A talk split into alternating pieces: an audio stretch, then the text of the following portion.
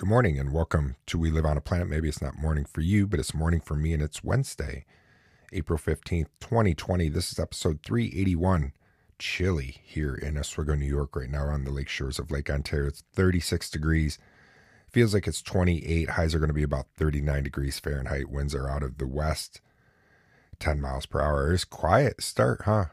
No music, no sound effects, no hoopla. You know why? Well, there's a couple reasons. One is I'm waiting for my Rodecaster Pro to come in. That should be coming in very shortly. And then the app um, that we use here is now this morning when we went to use it, it is now paid.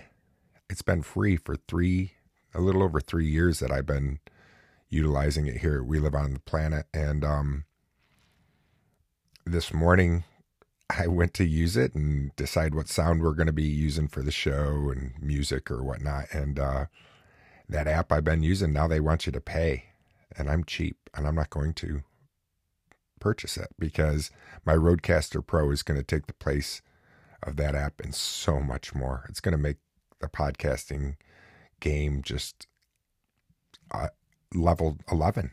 I'm turning it to 11. These go to 11. All right. Let's start off with our quote before we dive into our interview with Riche from Medicine Remixed. And it was so fun talking with Riche. He's a doctor out of New York City, orthopedic surgeon. And I was a guest on Medicine Remixed year, uh, geez, over a year ago, well over a year ago, with D, Riche and D. And it was fun. And this conversation is just with Riche, no D. D is the second half of Medicine Remix. Uh, he is a psychiatrist or psychologist, psychiatrist, one of those doctors. All right, let's um, start off with our quote. This is from Buddha To keep the body in good health is a duty. Otherwise, we shall not be able to keep our mind strong and clear. Buddha. Thank you, Buddha. We have to um, keep your body in good health. I'm trying to do that best I can. No more smoking, so that's good. I, I quit smoking and I haven't smoked at all in months, and that feels great. And obviously, I'm clean from alcohol now, coming up on five years. August will be five years for me, and I cannot believe it. I I kind of look back at the drunk I used to be, and I can't even believe it. The thought of drinking alcohol right now just, ugh, I can't even picture it. And I'm glad that I feel that way about it. Now, the rest of my body, I need to get in shape too. The accident was a year ago for me, and it really kicked my butt, and recovery was slow. A lot of rehab, all that stuff. All right, I'm rambling. Let's stop rambling. Let's get on with this interview with Riche.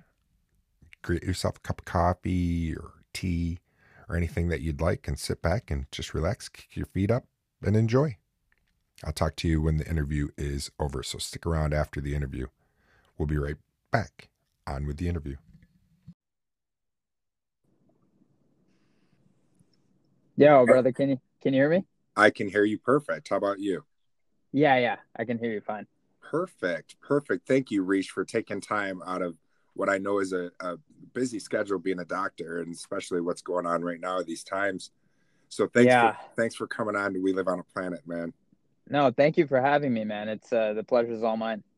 Yeah, it's been crazy. I've been wondering. Uh, there's so many things I want to pick your brain with, and maybe we'll just play a little mental gymnastics if you don't mind.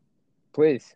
All right, all right. So, wh- what year did you start Medicine Remix? Because I stumbled across you in 2017. Were you guys were you kicking before then?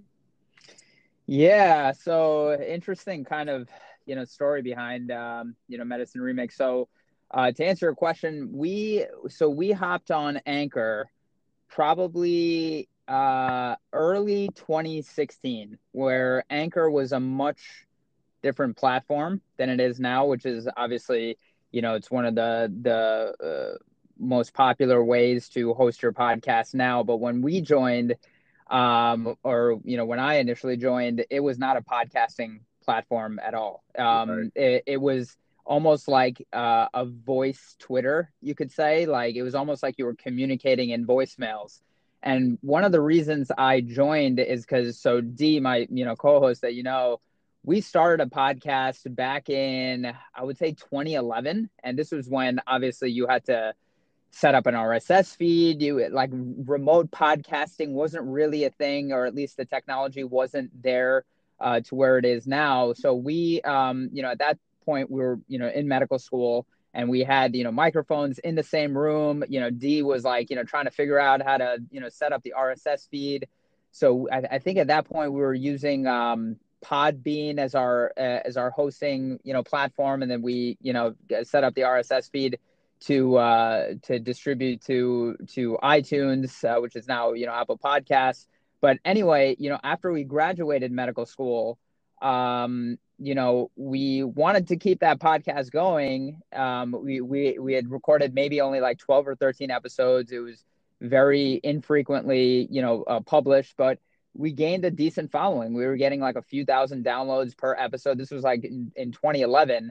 Um, and then the dream kind of died after that. We were just like, all right, you know, D's going to be go- going to train in, in Alabama. I'm going to be in New York you know, we don't know how to do this remotely. So we are like, all right, I guess that's it. And the thing that kind of changed the game for us um, is we got uh, um, a Facebook message. We had a um, at that point our podcast was was uh, called Laughs by Prescription, and then we had started this blog in medical school called Injury Duty. So it was kind of under the umbrella of Injury Duty. So we had this Injury Duty Facebook page, and we got um, a Facebook message from this medical student in Poland, I think. It was somewhere in Europe. And basically, the gist of the message was hey, like, um, I'm this medical student, you know, out in Europe, and, you know, there's a bunch of us out here that have listened to all of your podcasts. And we still kind of had like the, the hip hop like vibe and element. And, you know, had a lot of the similar uh, undertones to Medicine Remix back then. Obviously, you know, we were really into comedy and pop culture and sports, so we had all these different elements in in our podcasts. Um, and basically, the guy was just like, "We love your taste in music. We just love the anecdotes that you're sharing about going through medical school, and you guys are funny. Like, I know you guys are probably super busy now, um, you know, in training, but it would mean the world to us if you kept putting out episodes." and that floored us that like absolutely that was the first time that i personally felt like the power of the internet and more specifically social media because i was like if somebody like an ocean away could uh, like is, is even listening to us and you know was compelled enough to send us a message like that i call it it was like dream cpr you know our dream died and then um, we got this message that was just like you got to keep going and the fact that even one person even cared enough to send us a message like that, even though it's nice to see numbers like, oh my God, like, you know, it's not just us that's like listening to these episodes, not just like us and our friends that we, you know, put a gun to their head saying you better listen to this. Like, um, that that was crazy to us that, you know, we got a real piece of qualitative feedback like that, that we we're we're fucking with this, you know, like we love this. Um, oh, am I allowed to curse by the way on your podcast? I guess you could edit it later. I, if, I can if you, try if to don't. edit. I don't. I've never edited because I decided a while back at We Live on a Planet that I wanted it to be perfectly imperfect. And so I just uh-huh. kind of go and I don't edit it. But when I first started We Live on a Planet, I marked it as non explicit. And I've oh, and I've okay. gone I've gone with that's okay. I've gone yeah. with that and I don't want to change it now because for the simple fact that it's three years old now, and I do have an audience, and I would hate to have that one day where all of a sudden somebody said, "Wait a minute, this is out of the norm." It would be like if I was explicit and went non-explicit. The listeners would be like, "Wait a minute, why is he not dropping f bombs anymore?" yeah, yeah, yeah. Okay, all right, but yeah, I could I could totally be mindful of that. Um, I yeah, I, I wanted to ask you before we started, and I totally forgot. Um, but uh, yeah, I'll I'll be mindful of that. And I, I guess you, I you could. I should have told you. I'm sorry. And uh, you know, I no, I, no, no. Part of me, part of me wants to change it. I. It's funny that we brought this up because I just talked about this yesterday with a friend uh-huh. of mine, and I said I can't change it now. I just can't because yeah. I'm too deep into it. You know. Yeah. Yeah, yeah. Um, you know, I guess if, if you wind up doing an intro to this, you, you can, you know, just say, uh, you know, keep in mind if there's kids in the car or whatever That's what that uh, they're there might be an f bomb or two. right. Um, but we'll we'll keep it at one for now, um, unless I really get into something. But um, so yeah, I guess back to what I was saying to to your question of you know when we kind of started. Um, so yeah, I mean, at this point, you know, we're deep in our training. Like, you know, I was working like hundred hour weeks, like wow. just like criminal hours. So like, you know, D, D had a similar experience and, you know, it was, it was a tough time, but like, you know, we, we really wanted to keep this thing going. You know, we were really, we really believed in audio and like, you know, this was still a time where not everybody was listening to podcasts like they are now. Right. So it was still early, uh, but you know, I was desperately looking for a way to keep this going. Um, you know, we tried, you know, different things, but um, it was just too time consuming. Um, like to to try to like because we, we would do these long form episodes, like you know, uh, back in the day they were like an hour long. Um, and then you know D would go back and edit it um, and you know put put them up and and stuff like that. But it, it, it took time.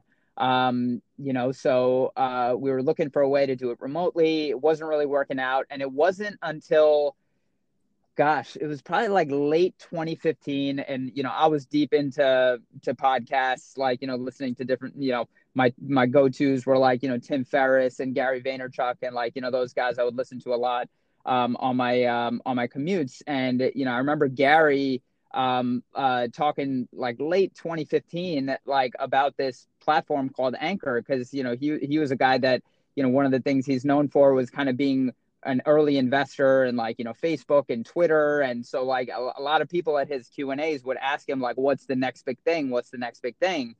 And um, you know he, he would name like a, a, a, few things like Musical.ly which you know was is now you know tiktok. Right. you know it, at that point Musical.ly it was still like an emerging platform. And in the same breath of you know Musical.ly and he had like one or two others that he would mention he would consistently mention anchor as this like voice twitter kind of a platform. And i kept hearing that and i was just like you know if this is what i think it is it doesn't sound like it's exactly like the remote solution for podcasting I'm looking for, but if this turns into what I think it could turn into, um, I think like I would be really good at this.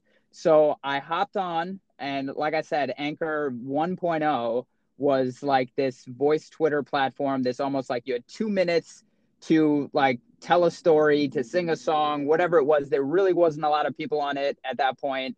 Um, there was a lot of like you know, not great stuff on there. It was just a lot of people just, you know, whatever, just kind of trying to figure out what this was. It was like exactly that. People were just like kind of having conversations. You had like a news feed, you know, similar to, to Twitter, where, you know, you could reply to someone's, you know, story or monologue or whatever with like a one minute reply. And then you could kind of go back and forth, like almost having a conversation, you know, w- with someone. It really was this like audio social network kind of a platform. Yeah so you know I, I i try to do that um and you know it, it, was cool but then i was like yo what what if like you know no one's really doing any like real storytelling on this platform. I, I feel like this is cool but like i wonder if i really could use this as, as a way to like podcast. Um and what i initially started to do is like you know we used to like i told you we started a blog uh this injury duty blog in in medical school. I was like you know what if i could flip some of these um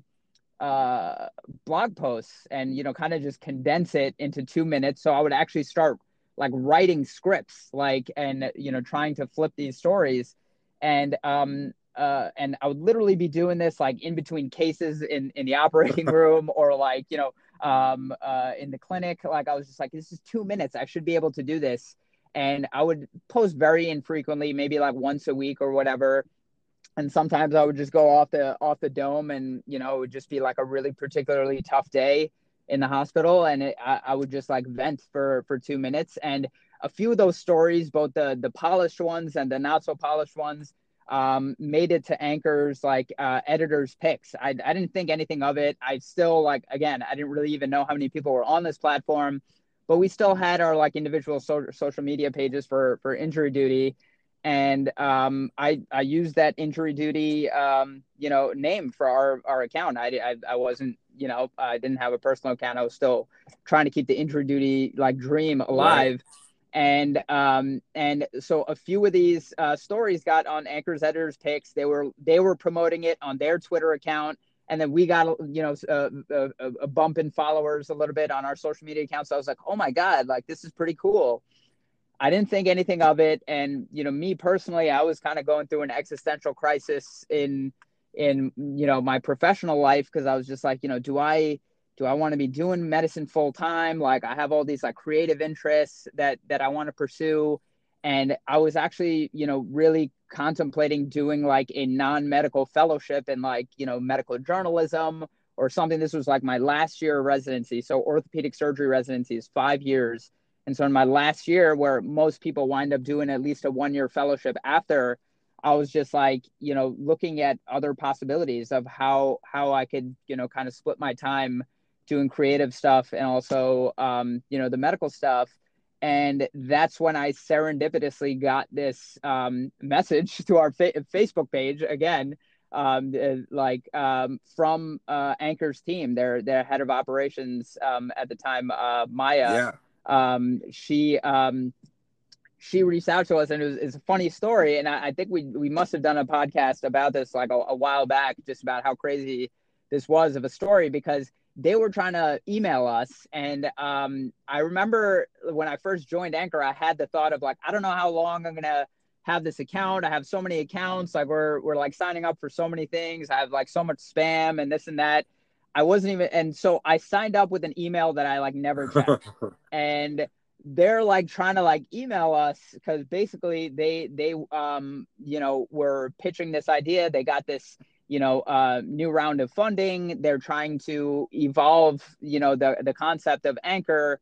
Um, and they really liked the content that you know I was putting out at the time, so they wanted to reach out to see if we wanted to be part of um, a the beta testing for uh, this this um, Anchor 2.0, which still wasn't really podcasting. They were trying to do like this radio reinvented concept. It almost wind up the execution of it was like almost like um like an audio Snapchat. It went from like audio Twitter to audio Snapchat because Snapchat was popping at the time.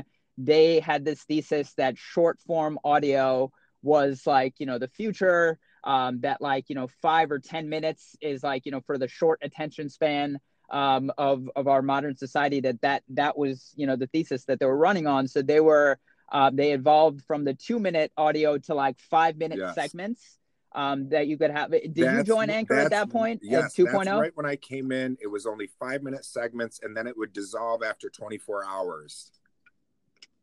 Yeah, yeah. So this was early 2017, where they reached out and I was like, yes, That's hell yes. Awesome. You know, like uh, I was I was, you know, looking looking for an opportunity like this. And so, you know, Maya, after trying to chase us on email, winds up, you know, finding our Facebook page. And I'm glad that she went to that next step because if she didn't, you know, th- this never, you know, would have been, a, you know, what wound up being like a really wild and amazing journey um, with Anchor up until they got acquired by Spotify. So being part um, of that journey was incredible, and and it was serendipitous also because they were a New York City based tech company, which was already kind of unique because most of you know the the big you know social networks that we know of are all like you know Silicon Valley you know kind of companies. Um, so I was in New York at the time. They were in New York City, so I wound up actually you know going out to meet them um, you know several times, and you know got got pretty close with their founding team. You know, Mike Mignano, their CEO, and um, and Nir, their CTO, yeah. and it was super super cool. Uh, but yeah, in 2017, they were like, you know, we um, love the content that, that that you're putting out, and you know, they even um, you know uh, paid us like you know if we were willing to do um, if we were willing uh, to do like 10 original minutes a day and they were like we'll you know, kind of help you with your branding. Um, and they were the ones actually that uh, were like, you know, injury duty when you, um, you know, explain the story behind it. It's, uh, it's cool, but like, it doesn't really, um, you know, tell us exactly what you're about. Um, so they encouraged us to come up with like a new name that was like, you know, more fitting of, you know, the type of content that we were putting out. Um, and the story behind injury duty, I guess, was you know when we were trying to think of a, a name for the blog in medical school, um, you know we were we were mostly putting out um, you know content about like sports injuries um, and like more sports medicine related content.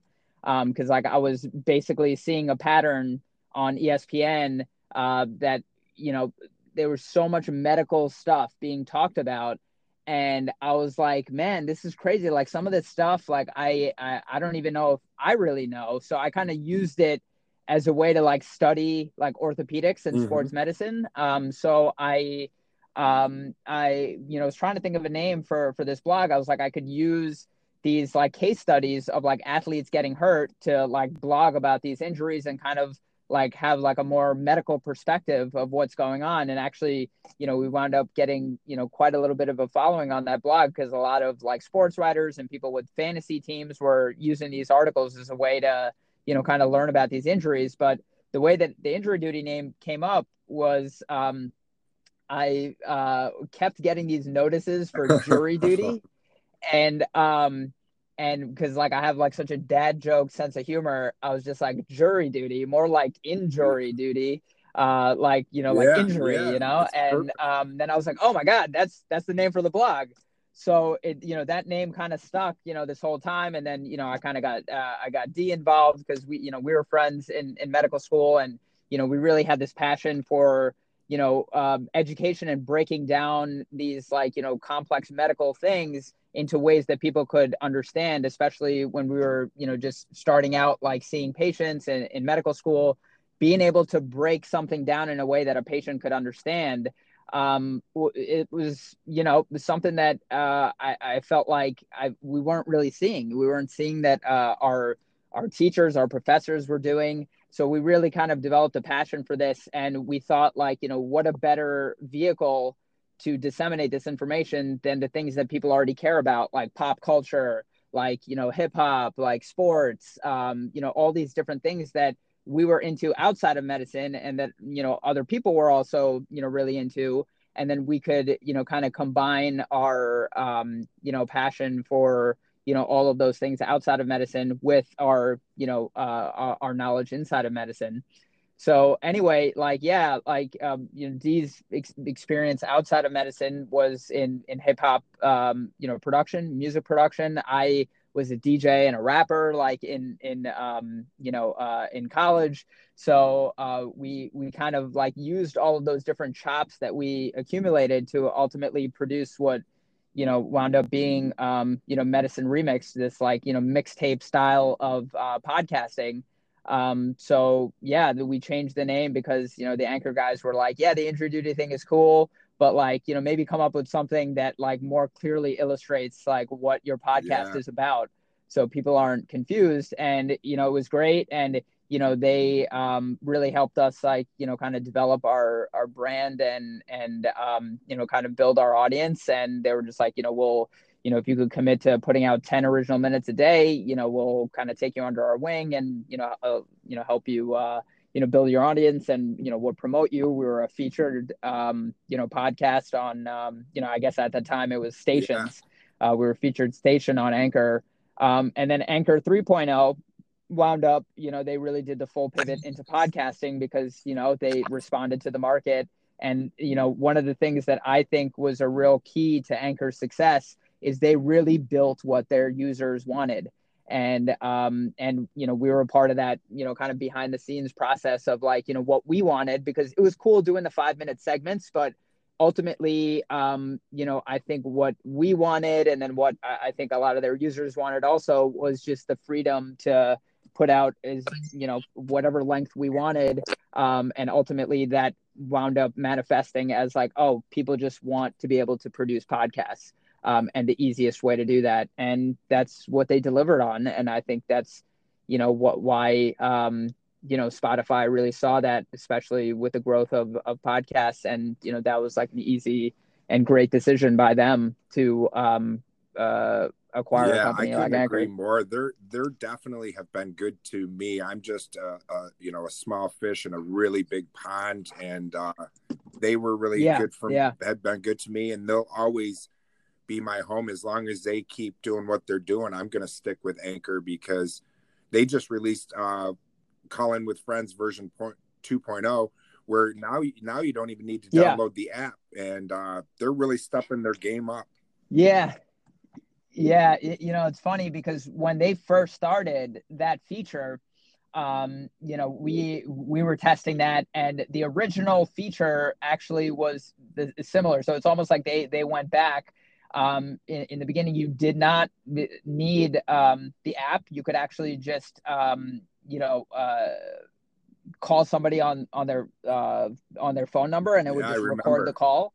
And then they and then they brought it into the app. So yeah, the very first few interviews that we did, we didn't, and um, I thought that was like um, a real barrier afterwards. Like to obviously, you know, they want to bring people into the Anchor ecosystem and have them download the app but like from a convenience perspective like just to do interviews very easily it, it became like an extra step for your guests to yeah. then just be like oh okay i got to download this app which like you know from the company's perspective they obviously you know want want to promote right. it they want to market it they want you know people using it but like from a creator's perspective it's like you want it to be as fric- frictionless and seamless as possible for your guests to just make it easy for them. And um, so, you know, uh, so uh, th- ultimately, you know, uh, they wound up coming back to it uh, full circle, which I think is the r- right move. And, you know, it's similar to like video conferencing platforms like Zoom. You just have to like, you know, send the link out and, you know, um, ultimately, you know, people want to use it. They'll, they'll download, uh, yeah. they'll download the app. So I think, I think so too. that they did. I, you know, the story that you just told about Medicine Remix is awesome because – it just makes you think about like you said you could have almost deleted that app you could have said you know what i don't th- i think i'm done and so how fortuitous that they found you and you know because i'm glad i found you when i first stumbled on anchor you were featured and i turned on and i'm like what the heck is this i'm listening to because uh, it was like no no other station because they were calling them stations at the time and I'm like, this station is yeah. done by professionals. This is no joke. These guys are professionals. And I'm like, I think these maybe they're somebody anchor hired or something because this is amazing. And I just was blown away. And I still am happy to have you back. I still have that feeling. You know what I feel better about though? My interview I had with you guys before, I I was starstruck and I don't feel that feeling now.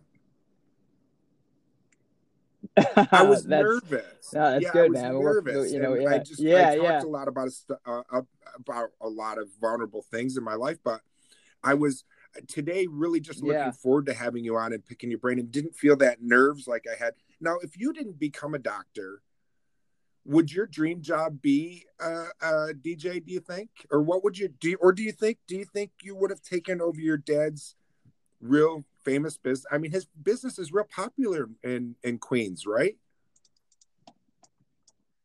Yeah, no, it's it's it's an interesting question because uh, yeah, I mean, you know, growing up, none of my behavior really mapped to me, um, you know, becoming a doctor because it's not necessarily, you know, I wasn't necessarily um you know really good at like you know science and math. Like i had to really work much extra like yeah yeah like you know like eh, you know especially the science stuff obviously but i had to work so much harder in my science classes than i did in like english and history and um you know uh music and art. Like i all of my behavior mapped more to like uh uh, a career, you know, some right. kind of a creative field, you know, whether it was like a recording artist, a performing artist, or a, writer, author, like you know that that kind of a thing.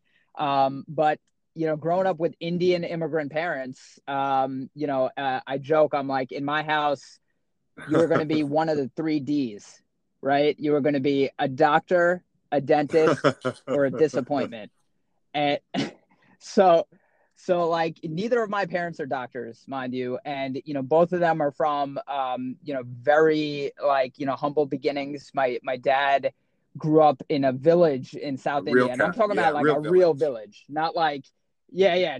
Not like, you know, like it must have been so confusing when he came to America when he saw places like Greenwich Village yeah. and it's like, this is a village? like, I'm going to be fine. I'm not going to have a problem at all. Like, where he's from, like, even still, like, they're living in huts, right. they're sleeping on the floor, they didn't have shoes, like, you know, all that stuff. And, and, and they used to brush their teeth. Even still, they, they used to have these neem trees where they would like pluck a uh, a twig off of this neem tree and like you know kind of like peel the branches and that's wow. what they would use to brush their teeth like and you know no indoor plumbing no refrigerator like nothing and so like you know going back you know growing up especially you know when we go back to india and go back to his village and you know just just saw like you know um you know how they live there and how he must have lived.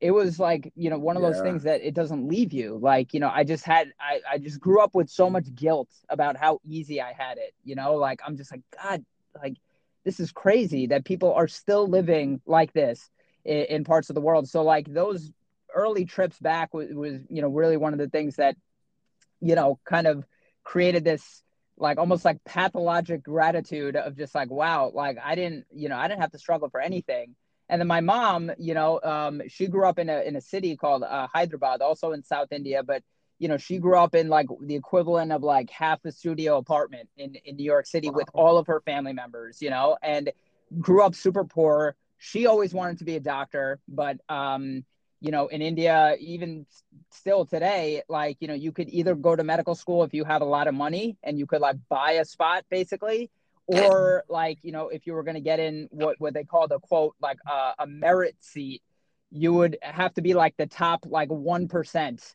of like you know your class pretty much or like the the entire like country or state or whatever it was.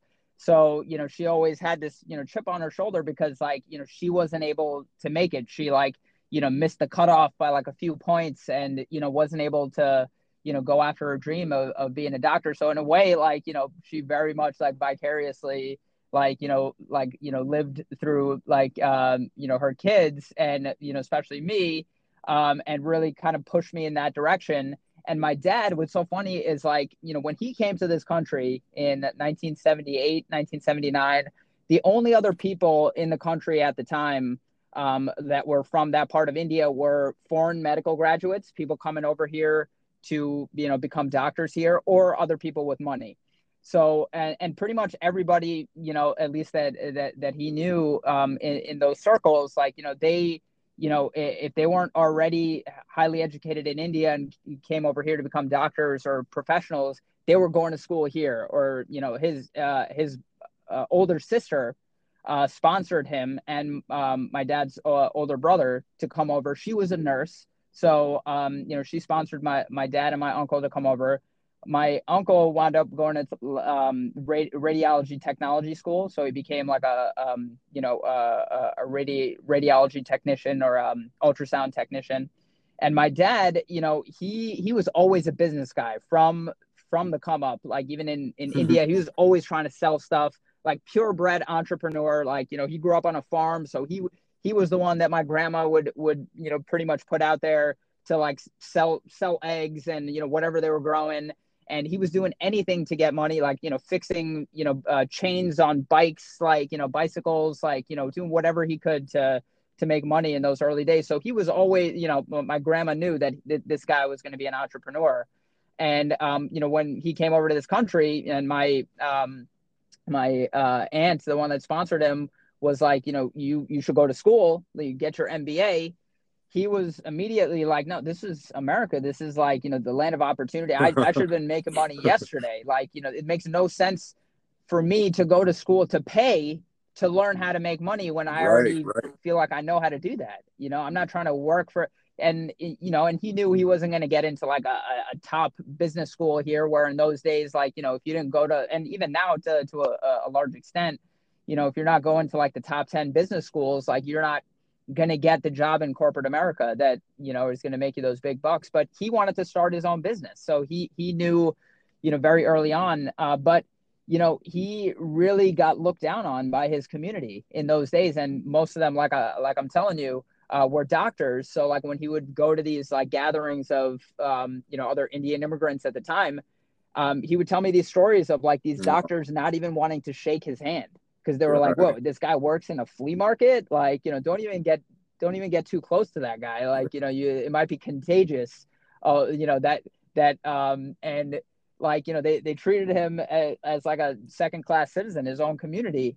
And he always had this chip on his shoulder, and he wound up, you know, financially being yeah, more successful than yeah. any Who's of them. Now? You know, and I remember, yeah, yeah and you know like you know like definitely had the last laugh and you know but uh he was at, at a time where you know entrepreneurship obviously w- wasn't cool like you know that was just like a synonym for you know loser pretty much like you know this guy didn't go to school whatever and then so you know coming up obviously um you know uh, in my childhood I I saw how much his customers respected him, how much he loved going to work every day and how excited he was to get up every morning. I was like, I want that. Whatever he's got, like whatever, you know, yeah. I'll have what what he's having. You know what I mean? Like and and uh, so I I thought I wanted to take over the family business. Like I I wanted to do that. a 100% and I spent so much time you know, in his store, you know, growing up and, you know, just saw how much he loved it and how much, uh, you know, he adored his customers adored him and um, it, it, was it was almost like I was like, does everybody have this relationship with their jeweler? Like I was like, it was like such a it was because like yeah. he was like part of people's families, and like you know, it, it, he he was like um, you know most of his customers were like blue collar you know workers in in um, in New York City area, and but anyway, when I when I told my dad, I was like, you know, I I don't think I need to go to college. Like I you know want to take over the family business. He was like, there's there's no way I sacrificed what I did so you could be just like me. And I was like, Dad, you know, you make more mm-hmm. money than any doctor that I know. Yeah, Why do you want me to be a doctor? You, Dad. So everybody much? knows my dad. And, everybody knows my dad and loves my dad. Yeah.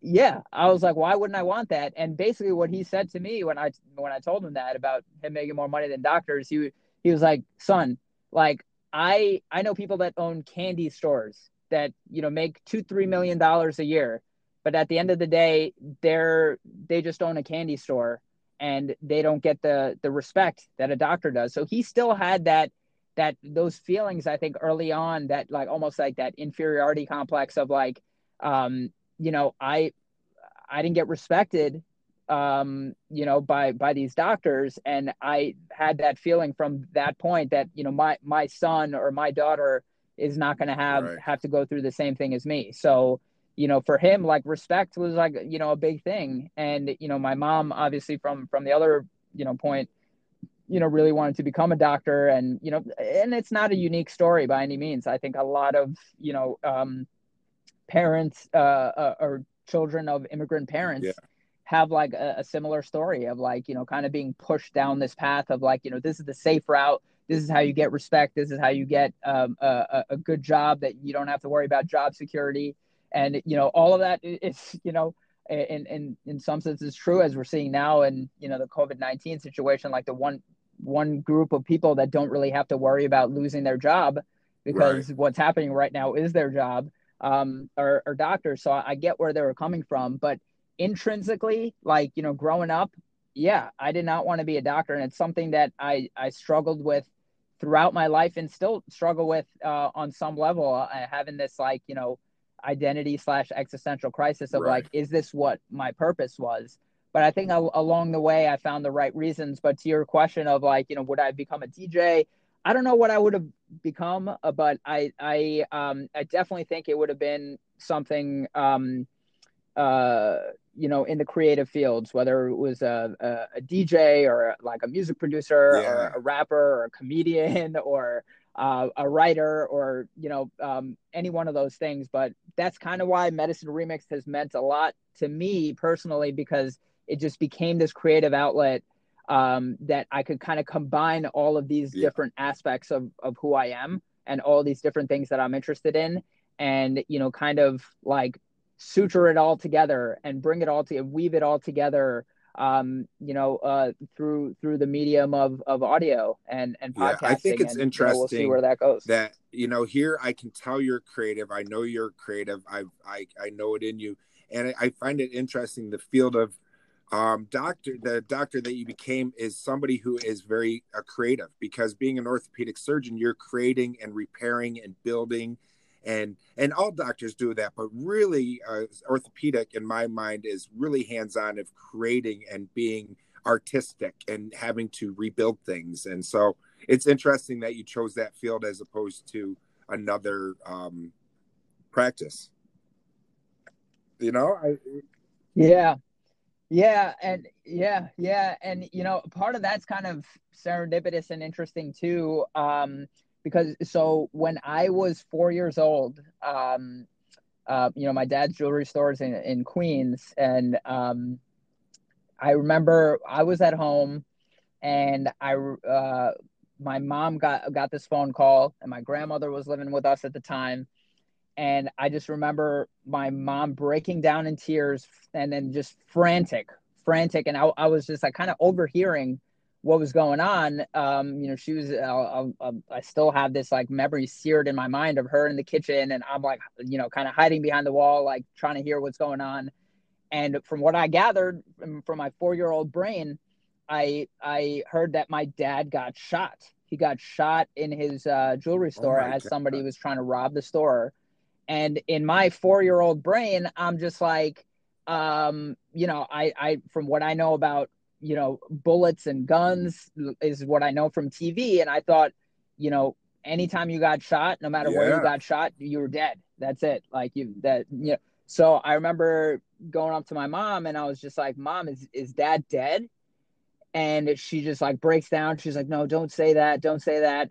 And, you know, um, she you know just hugs me and then we rush to the hospital and you know he was taken to at the time it was called booth memorial hospital in, in queens in flushing queens and what happened was you know he um his his jewelry store um was robbed wow. um at, at gunpoint and he got shot in the leg um his, his femur um shattered and you know it, it the bullet like missed um, you know, a, a, pretty vital artery like in his uh, in his thigh, uh, the femoral artery, by just like a few millimeters. So he was lucky he didn't have like you know more of an injury than just like a, a, a fractured femur, but winds up you know getting treated at this hospital, and um, you know, it was he had you know a long road to recovery, and um, you know they, they thought that you know he was uh, he may have some some issues with like a limp or you know moving forward, whatever.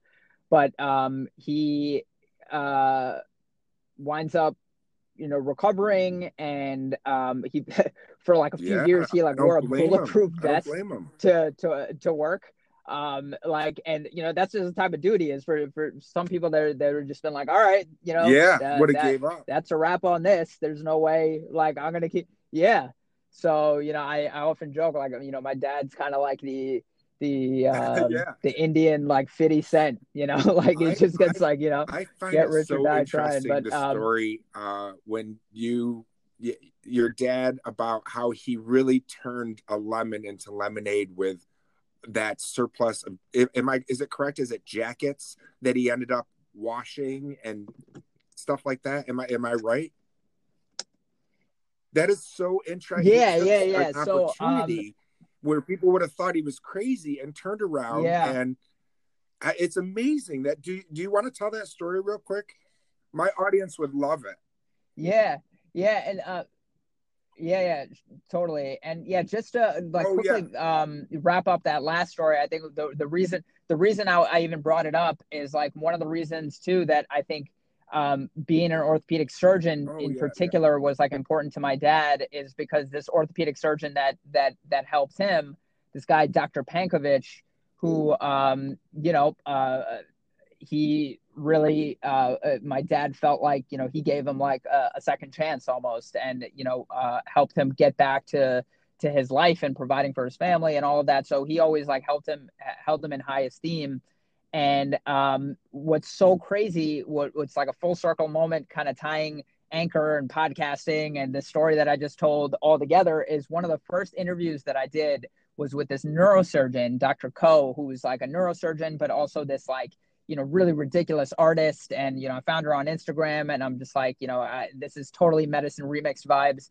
So i interview her and then you know we, we sort of kind of you know develop this uh, uh, you know friendship on um, on social media and i saw her posting on her instagram stories and she would do the these interviews with like you know uh, you know retired doctors um, you know just to kind of get wisdom from these like retired docs and um, this one day I'm watching her IG stories and she has this caption that says Dr. Pankovich gives some um, advice about what it means, um, you know, to to be a good doctor or something. And I'm just like, wait a minute. Um, and it says like he's an orthopedic surgeon, and I'm just like, how many Dr. Pankoviches can there be? And she's based out of New York. I'm like, could this be the the, the guy that like treated my dad? And so I send Dr. Co a message and I'm just like, hey, is this by any chance the Dr. Pankovich that was like, you know, the chief of orthopedics at, you know, uh, Booth Memorial Hospital back in the day. And she's uh, she's actually with him at the time, right? She's doing this like uh, you know IG thing in real time. So she gets the message, she responds to wow. me right away, and she's like, "Yeah, that's the same Dr. Pankovich." And then I I just gave I just gave like a quick synopsis of like, "Hey, you know, this is a long shot, but you know, my dad in 1989 was shot in the leg and you know was brought to Booth Memorial Hospital and Dr. Pankovich treated my dad um, and you know I guess it's worth a shot. I don't know if he remembers, but yeah, he like owns his jewelry store and you know my mom was frantic blah blah blah and sh- she asks him and he was like, "Yeah, I totally remember that." And um, I think one of the reasons he probably did is because most of the time when you get gunshot wounds like you know when you it's kind of a similar story it's like you know gang violence or like some some kind of a like you know this is like okay i've seen this scenario before but i think you know maybe what stands out is these few moments where it's just like here's this like you know hardworking immigrant dude trying to you know provide for his family. His store got robbed. And you know probably my mom probably really stuck out because you know she could um, be be a memorable figure in a lot of ways, just by how you know frantic she probably was, and you know she um, you know probably asked a, a, ton of questions and you know whatever it was, but uh, but he he was like, yeah, I totally I totally remember um, you know that case, and then she told him that oh his his son wound up becoming an orthopedic surgeon, and the guy just start he just starts tearing yeah. up and crying like you know so moved by like yeah. the, the mystery that is life you know? Um so uh yeah like it um you know it's definitely um you know one of those one of those uh one of those stories that's just like a profound uh, i call it like a profound coincidence that like what are the chances that you know could even close that loop? So hopefully you know one day i could even make like a, a short documentary just about that that story or short podcast episode. It is crazy. Um, but I, I uh yeah crazy is, right? I don't Isn't know that, there, it's yeah. big. Yeah we have how many people on it but a lot of times there's that uh what is it six degrees of uh, kevin bacon or whatever you know what i mean? There's things you start realizing you're like wow yeah, it's yeah, not as big yeah. as i thought. That's crazy. Yeah. Yeah. No 100% but um yeah you asked me to tell you about you know my dad's uh kind of come up like turning point moment. So like you know i told you you know, he when when he came to this country, my my my um, aunt really wanted him to get an education. He was like, no, and she was basically like, all right, then you're not going to be living under my roof, you know, kind of like the mom figure. Like then he was like, okay. He wound up getting you know a few odd jobs, um, you know, uh, in sales. Like he was selling clothes like in a flea market, and you know he wound up um, working at a, a, jewelry store, you know, at the time, kind of, you know, learning, um, you know, uh, he just wanted any kind of a sales job. He didn't care what it was. He just wanted to sell, you know, and, and learn how to sell, learn kind of the, the inner workings of a business. And, you know, at, learning about gold and jewelry, he was like, I think this is a good business. You know, I feel like, you know, no matter what, like, you know, gold is like one of these investments that, you know, yeah. is, is is is going to be a smart investment. So his dream was to to start a jewelry store, and he would, um, you know, uh, tell me these stories of like, you know, during his lunch hour, he would pretty much just um, kind of study the goldsmiths and see how like they were, you know, molding gold and how they were doing repairs and um, you know, one of these, you know, days, like, you know, uh, one of the goldsmiths was just like, Hey, you stand here every day, like kind of like, you know, stalking us. Do you actually want to like give this a try? And he was like, oh, yeah, like, yeah, this is amazing. So he would literally spend his lunch hours like with these goldsmiths and they would teach him, you know, how to do all this stuff. And he, um, you know, was just always like had this dream of starting his uh, jewelry store, but he just didn't have the money. But once he saved up enough money, he was just like, you know, maybe um, I could sell clothes, you know, and build up to, you know, uh, um, you know uh, opening a jewelry store i just don't have the money right now to have an inventory and you know um, you know for jewelry but i think i have enough money to have an inventory for clothes so you know he was doing all right like but you know he really was had no experience like running his own business and he was like kind of just learning things like you know on the street like you know different marketing you know kind of techniques of you know how to price his things how to like entice people to buy but wasn't really doing that well. And he, um, you know, always had his ear to the street. And one day he heard that there was a shipment from Macy's um, coming in from, I think, India and had these designer clothes that were coming in that were selling retail for like, you know, 100, 120 bucks. And um, somehow like the shipment got damaged because like mold started growing on on the clothes and Macy's was about to like you know uh, throw all of these clothes out.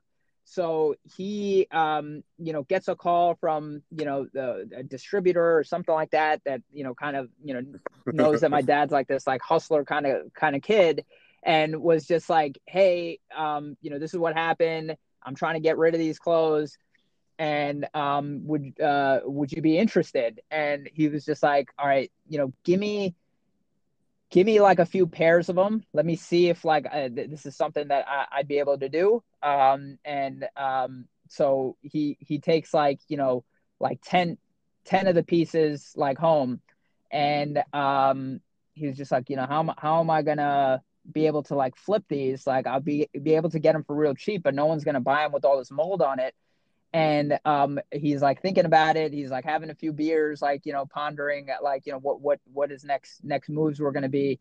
And he was living with like a bunch of roommates at the time. And one of the roommates was just like hey um, do we have any bleach left? Like um, and he, he was just like oh shit yeah i'm, right, I'm just right. gonna bleach the shit out of these clothes. Like I, that's that's the he was just like oh no we, we don't have any bleach left but um, i'll go with you to the store. He got like a ton of bleach and he just started like bleaching these clothes like in his bathtub. And it wound up like obviously taking the color out of the, the the, clothes and created this like weird like tie-dye kind of a look. And he was just like huh that's interesting. I was just like and he was just like i think people would maybe buy this you know let's see. And like the next day in uh, his store he um he sold out of these clothes like in in like a few minutes because like you know these were designer clothes that were selling for over a hundred bucks in Macy's, and he he sold them for like I don't know, like half the price, or you know, even like a third of the price. And he was just like, "All right, I I think um, I have an idea." So he goes um, eh, back to the distributor guy, gets all of this entire yeah. shipment. Hey, you still there? Okay. Um, he gets he, he gets all the pieces and he was just like, I there's no way that I can bleach all of these clothes in my bathtub. Um, he he buys the whole shipment for like I don't know, like a thousand bucks, few thousand bucks, whatever. It was like his life savings at that point. And he goes to the um, he goes to the the dry cleaner or the laundromat like uh, down his street, and he goes to the law the, the the owner, and he is like, hey, how much money do you make here a day? And you know, this was like the the early '80s or you know late '70s, and the guy was like, $500 a day. And he was like, all right, I'm going to give you $600 a day um, if you just let me use this laundromat. I'm going to, I'm going to need it for a few days. And the guy was like, okay, sounds like a good deal to me. Um, so he closed his laundromat down. They had however many machines. My dad brought in all, uh, all the clothes and, you know, just bleached them and um, wound up having this whole new inventory of clothes and he he just made an insane profit you know like three 400 500 percent profit on what he invested in um in those damaged goods that he was able to flip. Um and then that was his turning point. He had enough money then to then that transition into jewelry amazing. so a, many people would have just turned and run from that and just said i'm not gonna i'm not gonna take somebody else's headache. And i that is just an amazing I, I that's the story of a true like uh, American dream story to me.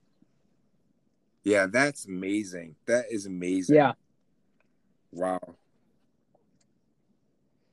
He's got some good ones, man. He's got a lot of good stories. Like, you know, one of the things that, you know, I was trying to do for a little bit. Now I, I want to get get back to it. I, I started a podcast for him. I did. Uh, I we did. Only, I uh, you might have heard him. Yeah, I did two episodes.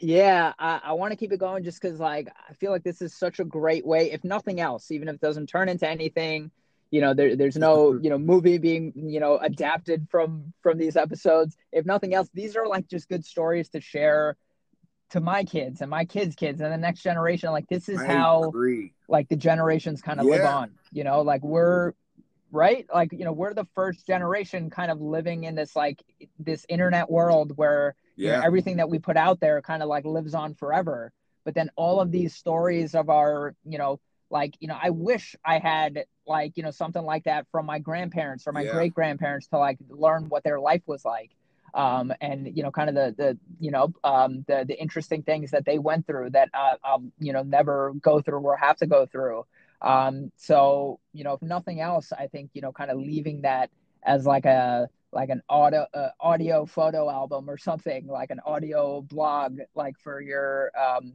for, for the generations to come i think is like a really valuable i say that kind of exercise to do. exactly what you said on my podcast all, all, often that i would have loved to have heard what my great grandparents would have said. So we're leaving some kind of legacy. And right now which you know podcast you got in or, or way later or excuse me early into the game but um, right now podcasting i think is only like 14 years old so it's still in black and white you know in this in the sense of like tv sense. So it's still so new. Yeah. And it's i think it is going to just keep blowing up more and more. And uh more people are going to jump onto it and realize like you said that you can leave some kind of audio diary and have it always there. And it that that's i like that idea.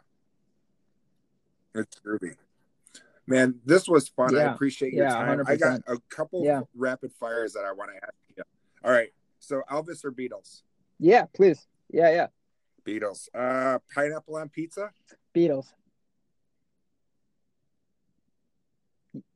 Oh, um, uh, yeah, that's what my my wife with jalapeno. Like yes. Uh,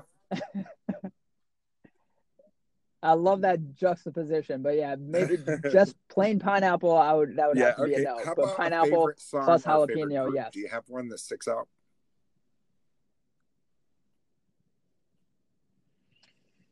Ooh, favorite song. Um, the one that comes to mind that um, uh, I love is kind of like a sleeper underrated hit is um, uh, called "Get Free" by Major Lazer. Um, yeah, Diplo. Of your favorite. That's Lazer, your go-to. Uh, and how about one of my either a favorite movie or a favorite TV show, like your favorite movie where you can always watch it over and over.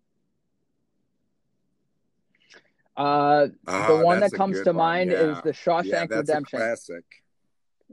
Yeah, awesome. yeah, yeah. Lo- love that one. Yeah, I I kind of relate to Tim Robbins's character. Like sometimes I feel like, you know, um, being in medicine sometimes is kind of like being in a prison, and I feel like I'm I'm Tim Tim Robbins, like just slowly chiseling away like through the wall, like t- yeah. to tunnel out of I thank prison. You. I and thank I you for what but, you do um, as a doctor. But no, and, I, I, you know, yeah. saving lives and touching people the way you do, and you know, you're going to do what happened with your father and there's going to be a little boy or a little girl that's going to be inspired by you and they're going to in turn do what you did and i can feel it because i know you're that type of person who you care and that's you know a part of making an awesome doctor and a great person as well. So i can tell you'll you'll touch lives in great ways.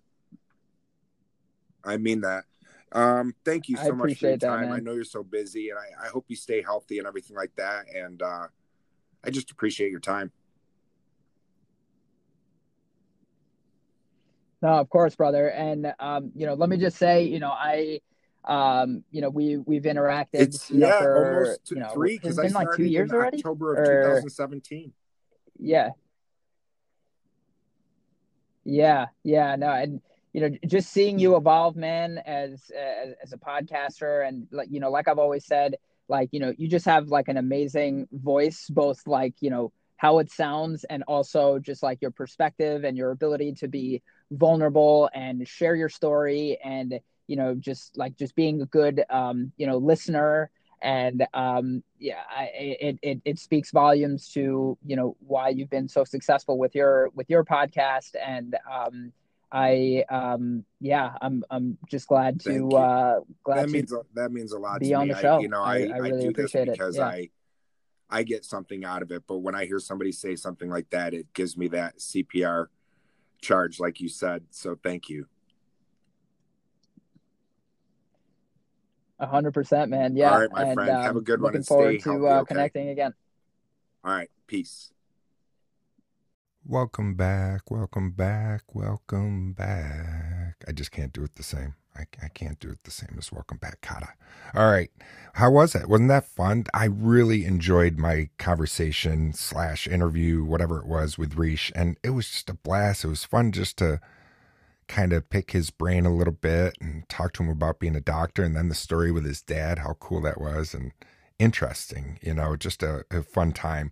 We have more coming up too. We have um, the 22nd is my interview with Eddie Green from Eddie Green's 101. And then the 29th of this month is with director Andy Palmer. So that's coming up. And then I also have um,